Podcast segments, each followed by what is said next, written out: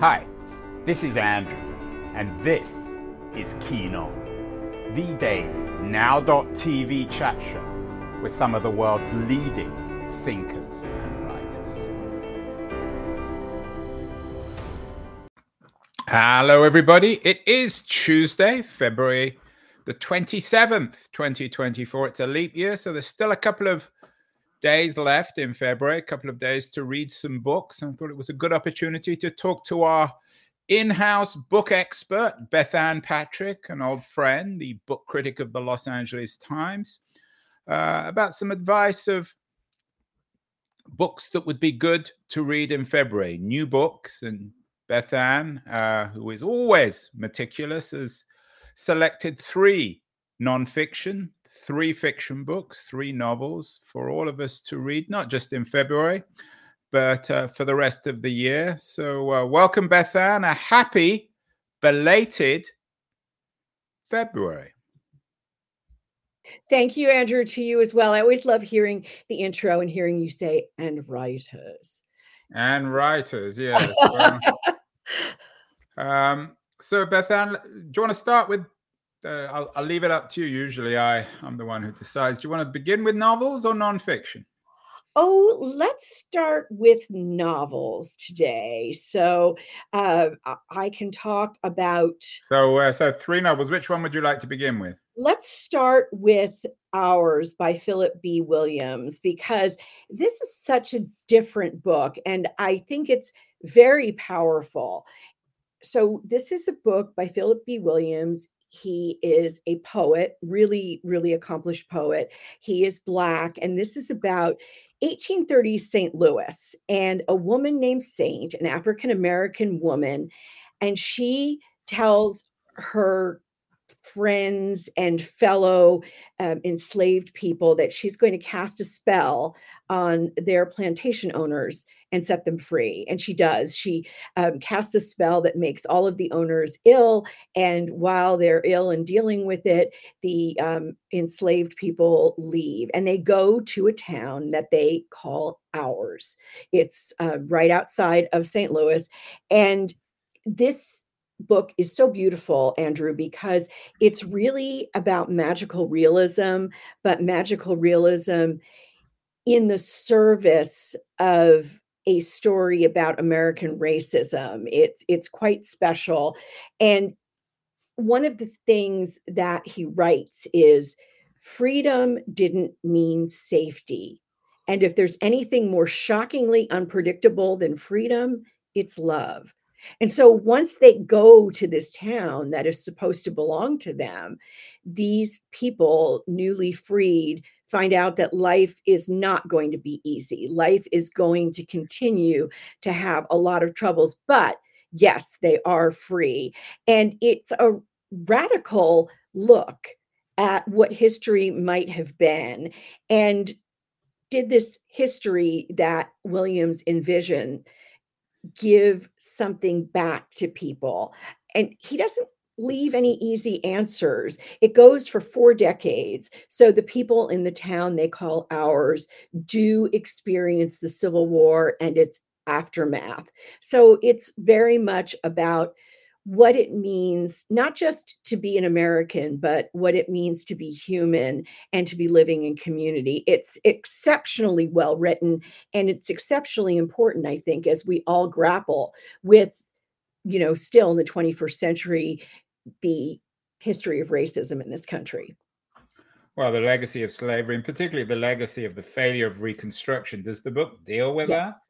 It does. And it really shows that Reconstruction was, well, you said failure and, and a mess, just an absolute mess. That it's not about people from the North being saints who came down to you know just do good things it's about in this book these people experience the fact that during Reconstruction, there was wrongdoing on all sides. So he does deal with that. And I think that is also an important part of the book. It doesn't just deal with okay here we are there's been you know an emancipation proclamation there's been some change it shows you afterwards how difficult things were. And those things, of course, led to 20th century uh, problems with racism, too.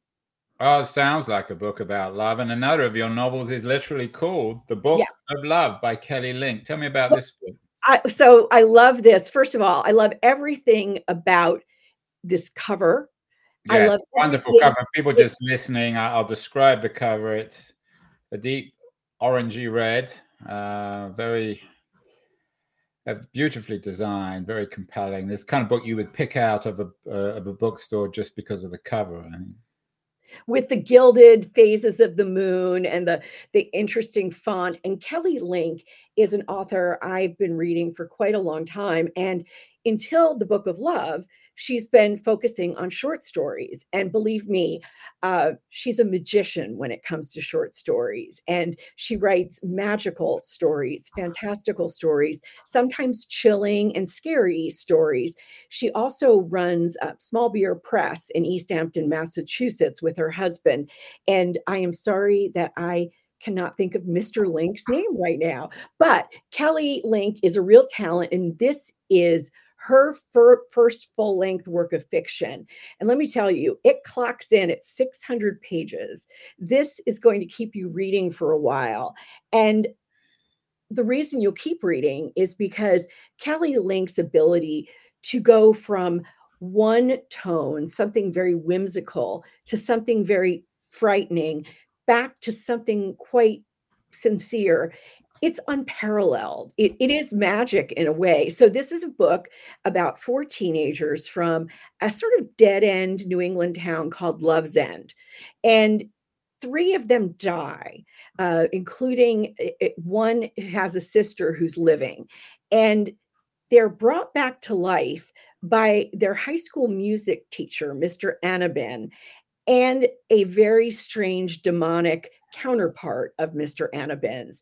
And they're told that two of them will stay in the world and two of them will go back to the world of the dead but they have to solve a mystery and it seems like that I don't know. It seems like that's very slim sounding for a plot, especially for a book of 600 pages, but it's like she puts the mundane right up against the strange and it works um it's like i don't know it's just really really fun. it is uh, i mean it sounds like ours and book of love both are excuse the pun here linked because of the the magical element I think they are linked because of the magical element. So that's sort of, you know, uh, that that's a bit of February. We've got a bit of magic, and I just want to share something that Kelly Link is known for.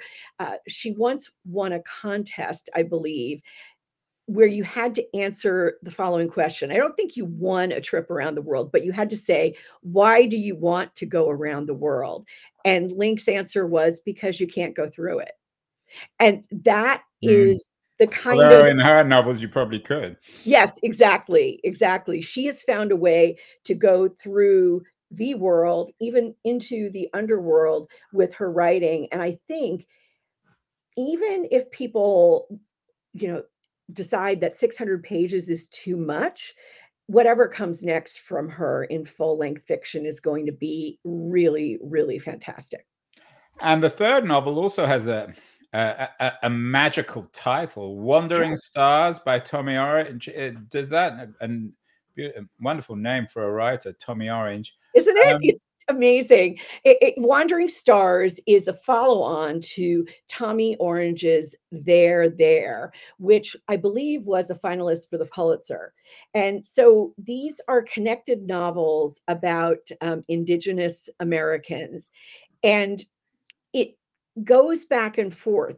So Wandering Stars is both going forward in time with the families from there there but tommy orange also rewinds to the 1864 sand creek massacre where um, native americans were killed or displaced by the u.s army and so uh, we have a character named jude star who's a survivor and he is sent to this horrible place called the carlisle indian industrial school and this is the kind of place that was designed, sadly, to take all of the traditions away from the Native Americans, you know, to make them speak English, to have them forget their own traditions, spiritual and otherwise. And so, as the novel moves on and moves forward in time, and we see more of this particular family, Tommy Orange wants us to remember that it's really tough to be the children and grandchildren of people who were massacred. Is this a ma- uh, yeah, sort of magical realism as well, or is it more? No, no. This one is much more connected to um, history, and it is certainly fiction. It is not um, Orange telling the story of one particular historical family or the other, but it is grounded in historical. It's, it's sort of ironic, perhaps, that the indigenous tradition has perhaps more of a place for magic, and yet this is a realist novel. Uh, you know, I thought about that too. And there's a great, I don't know if this is a blurb or just something that he said in a review, but the um, novelist Kaveh Akbar uh, said about this novel. Richard Pryor said he wanted to get you laughing so your mouth would be open when he poured the poison down. And that's what Orange is doing here. He is telling it like it is um, for these, you know, many decades of this family's history. It's very sad, it's very hard, but he also manages to get you interested in these people, to get you interested in their history. And he never forgets about his characters. So it's not like the history takes over.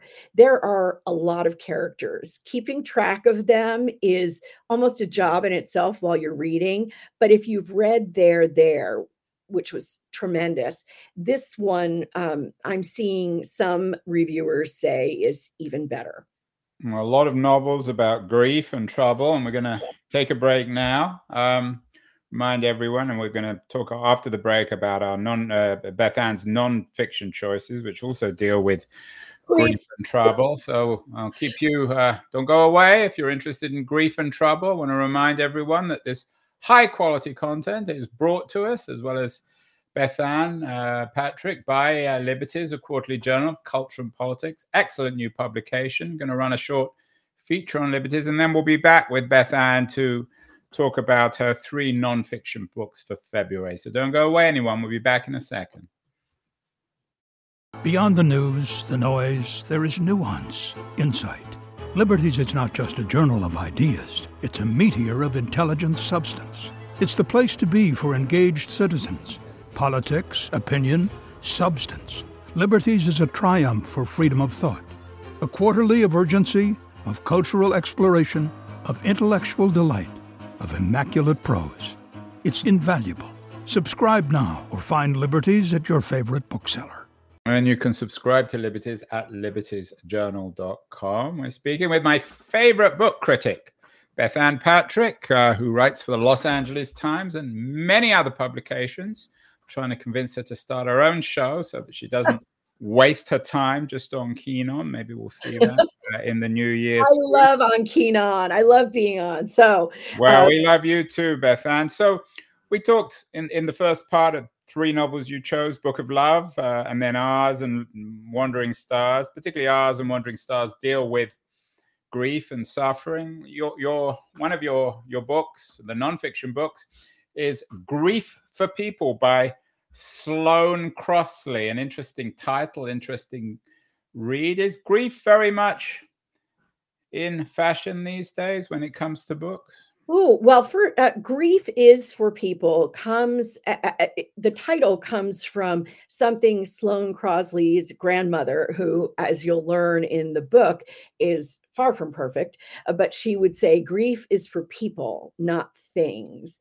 And Sloane Crosley has written such amazing essays and also a couple of really snappy stylish fun novels.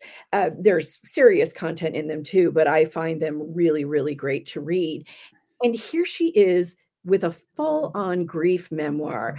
I do think that we are becoming more accustomed to being honest about grief and about the fact that when we experience it, it, it takes over our lives. And this one is particularly important to me because Sloane Crosley's best friend from the time she was 25 and he hired her as an assistant at Vintage Books was Russell Perreault, who was a longtime PR at uh, Knopf and Vintage and Doubleday.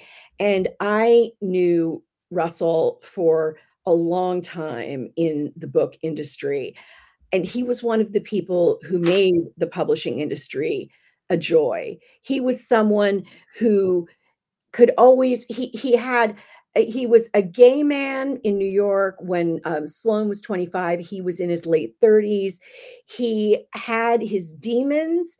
He also had his joys. He had a farm in upstate New York. He loved his chickens. Oh my gosh, his chicken Instagram photos gave me a lot of joy. But in 2019, unfortunately, Russell died by suicide. It was very difficult for many of us who knew him well. And so this is Sloane Crosley's attempt to give proper space and time to the person she calls her favorite, the one who, she says, somehow sees me both as I am and, and as I want to be seen, which I think is a wonderful evocation of friendship. The fact that is that friends, true friends, longtime friends can see those different layers for us. And Russell was that for Sloane. Now, she doesn't make him into any kind of saint. He was known for very brusque and snarky comments, and he had many critiques of the publishing industry. But this is a book. Most of which are probably absolutely correct. Probably. Yeah, exactly. Exactly. Um, he left he left a hole in many people's hearts and uh, sloane has given us a book that yes it's about her friend russell perreault but it's also a book for all people who grieve. It's also a book that has her way with language. She's just got a really wonderful style. And one of the things she does in it that I want to make sure I point out is uh, about a month before Russell died, Sloane was um, robbed and lost some jewelry, um, some family jewelry, including some things from the grandmother that was kind of difficult. And she manages with real grace to talk about how she kind of substituted looking for that, going, trying to solve the case of the missing jewelry, and did that instead of admitting that she was in deep mourning. Eh, so it, it really shows something that happens to lots of us. We don't want to admit that we're terribly sad and grieving. And so we fill up our time with something else. But it is, it's really beautiful. It's really worthwhile. Good reading for February, of course. A dark month, literally, probably metaphorically, and another dark book in some ways. Uh, nonfiction book is by Rob Henderson, your second choice, Troubled, a memoir of foster care, family, and social class. Is this dark, uh, Bethanne, too? Uh, well, it's dark. It also has a lot of hope in it. Now, a couple of things. I really was very careful when I chose this, and I want to be sure that I say, you know, you might look at it and think, oh no, not another hillbilly elegy. I mean, there's even a blurb from JD Vance on the cover, okay? Oh, dear. But, but, but this book, I think, is more about reality and less about trying to mythologize something the way Vance did in Hillbilly Elegy. Um, neocons might find Henderson's story a justification for their ideology, but I think progressives should really pay attention and think about this issue of social class in our country while they look at troubled because rob henderson was unfortunately oh my gosh he had a terrible upbringing. He had a mother who was um, addicted to drugs and all you know all kinds of abuse. Even if it wasn't necessarily violence it was horrible neglect. But then because his mother was deported back to south korea um, when he was very young he was put into the foster care system i don't know be jumped around to seven different foster homes finally was adopted, had some stability for a few years. Then that couple um, separated and he had to make a choice about staying in one place. But eventually, he made his way to Yale. Eventually, he made his way to Oxford. Um, he is a PhD in psychology. He's very successful. And here's the thing this book yeah, I'm sure that Rob Henderson has some views in common with JD Vance. And I, for one, do not necessarily agree with all of those views. But Henderson is very, very good at describing some of the luxury ideas that elites in the United States and rich people in the United States take for granted. You know, he describes things like in the Yale dining halls, there's spa water. Now, of course, we all know that spa water is basically lemons sliced into a container of iced water. But the fact is, people have come to expect, you know, more and more. We do have people at certain levels who have entitlement. And we don't always remember that the laws in our society, no matter how great they are at protecting rational actors, we forget that children are not rational actors. Children are not fully autonomous. They can't always make their own decisions. They can't always even tell someone safely about what's happening to them. And I think Rob Henderson writes beautifully about what happens when a child gets lost in in between in these gaps in in our system and so i do think it's a, a worthy book a worthy memoir the you, you mentioned jd vance the um uh, the Kirkus review suggests that it, it reads in sometimes like the introduction to a future political campaign. As you say, he's on the conservative side. Do you think that these kind of stories of individuals overcoming ill fortune, making themselves are more likely, these types of people are more likely to end up as conservatives than progressives? Uh, you know, I'm not sure if I'm qualified to say yes or no on that, but I'll tell you what I am qualified to say yes or no on is that people love rags to riches stories in in the US. We all love to hear about someone who's overcome adversity and is so successful. That is such a part of what we have long called the American dream. And so given our uh, the divisions in our population right now, I think there are going to be a lot of people who say, you know, good for Rob Henderson. He beat that you know those elitist um, you know people in this place and that place and really what happened is rob henderson has a remarkable inner strength and will and an amazing mind and he was able like vance like a lot of other people who come from nothing and manage to get to really amazing places in our society it takes a lot of individual grit. Um, and I think Henderson has that certainly, but I couldn't blame him if he hadn't been the Rob Henderson to write this book. I couldn't blame a child who wasn't able to stay in the system and get that education that child deserves rights and resources just like Henderson does.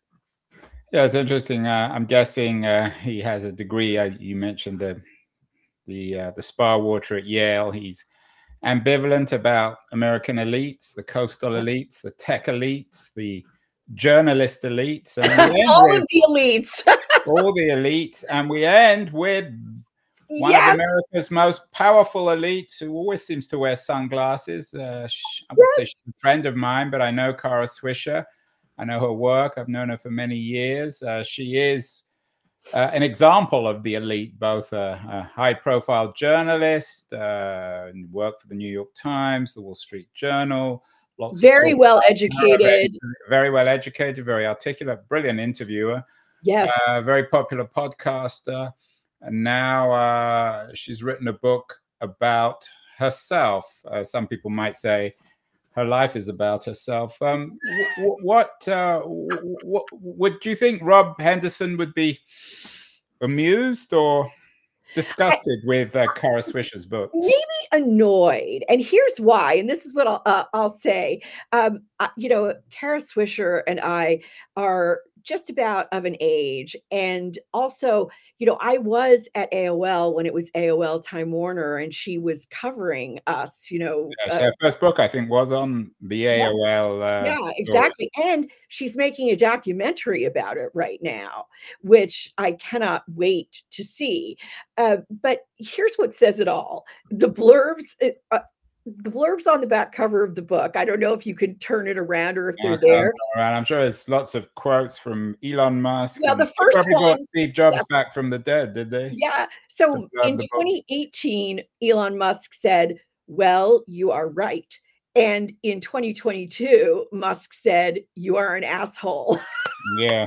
So, you know, well, that's a compliment from, from it, seriously. Uh, so here's the thing: you already said this. This is a book about Kara Swisher herself. It's a blurry line um, between Kara Swisher, the insider, and Kara Swisher, the journalist, right? And that is not just in this book, it's also in her life. There was a Vanity Fair profile recently about her that just showed, you know, all of her friends are her subjects her subjects are her friends. You know it's it's a very internecine um, universe that Kara Swisher lives in. here's the question and I've I've done as I said I've done some stuff with Kara. I admire yeah. her greatly. I think she's a brilliant journalist and oh yeah she is. her. but one of the things I'm struck with her is when the lights go on she becomes an entirely different person. And she's not unique in that sense, but uh, it's very vivid with her in this in this book, which, as you say, is about herself. Is Kara writing about herself with the lights on or off? You know, the glasses tell me a lot about that. And in the Vanity Fair article, in fact, uh, you know, she apologizes to the writer because she says, you know, uh, I do wear the aviator shape, um, you know, in you know for myself in van for vanity's sake. But the dark glasses are actually because she has uh, a condition that makes her very sensitive to light. But I think the glasses also kind of occlude her ability to really consider herself and her legacy. All right, she's covered it all. She's interviewed everyone. She was the earliest adapter, at least in journalism, to tech. And yet, we don't really learn a lot in burn this we we see a lot it's um lots of names lots of things i can imagine i mean she knows everyone yeah i, I, I like that word a clue a clue maybe the book should be called occlusion occlusion uh, but I do think uh, uh, I know that someone said somewhere that when it, Sheryl Sandberg used to say that the constant joke in Silicon Valley was people would say, I hope Kara never sees this.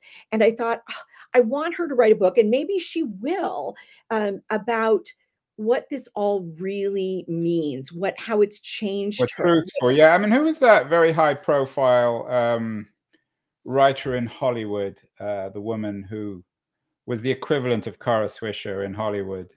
Oh my gosh. Uh, who was the ultimate insider. You have stumped me now, Andrew.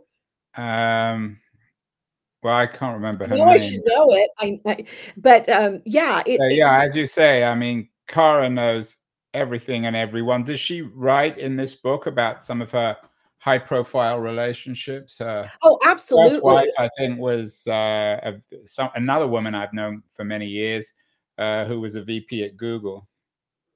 There's lots in there about everyone, everyone from Musk to Jobs uh, or Jobs, I never know, uh, uh, different Jobs. people.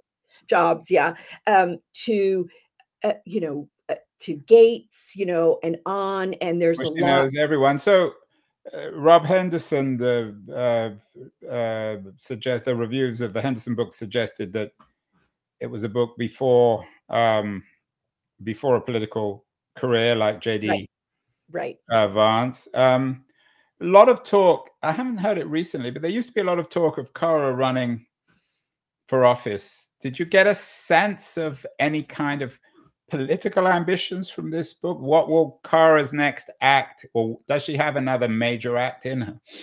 You know, it's very interesting to me because right now, you know, she has two teenage children, um, or at least they were teenage you know a couple of years ago from her first marriage yeah. and now with her second wife she has very young children um, yeah. i believe one of them is is still a toddler uh, and maybe there's a i don't know if there's a baby or what's going on but i wonder if that is in the cards because of this young family that she's taking care of but certainly i could see her very easily becoming a powerful political reporter because she has the network.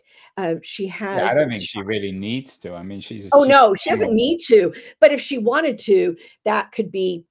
You know, something. I mean, who knows? Uh, she's already got pod. At least I don't know. Is the new the latest podcast? Is that her second or third? I, you know, she might have a show. She might have something else. Who knows? Uh, Kara oh, is there? I, I mean, it's this book sounds a little less serious than the Crossley book or the Henderson book. Is there it anything is. really serious in the book? Is it, there a basic fundamental critique of Silicon Valley, a degree, a narrative of disappointment? Uh, you know, I think she does. Uh, you know, she does talk about the fact that things are so often facades. Things are so often superficial. Things can be fly by night. Um, startups can disappear. So she, and this is you know all the way all the way through. I mean, she approaches but doesn't go as deep as I would like um, her to go. Yeah, it's a rather lukewarm recommendation. I'm, I'm well, it's a book that a lot of people are going to want to read. So yeah, it's, it's the kind of book that people will pick up in airports, especially with that kind of cover. Exactly. Finally, always, uh, Bethanne, I always end with an unfair question. A lot of people don't have your time or your reading skills. They mainly have time for one book in February. So just one book. Which would it be? Just one of these if I were going to read just one of these books, I would read Ours by Philip B. Williams. This is this is a book that will truly be an enriching reading experience, also make you think. Um, it is a piece of it is a work of art.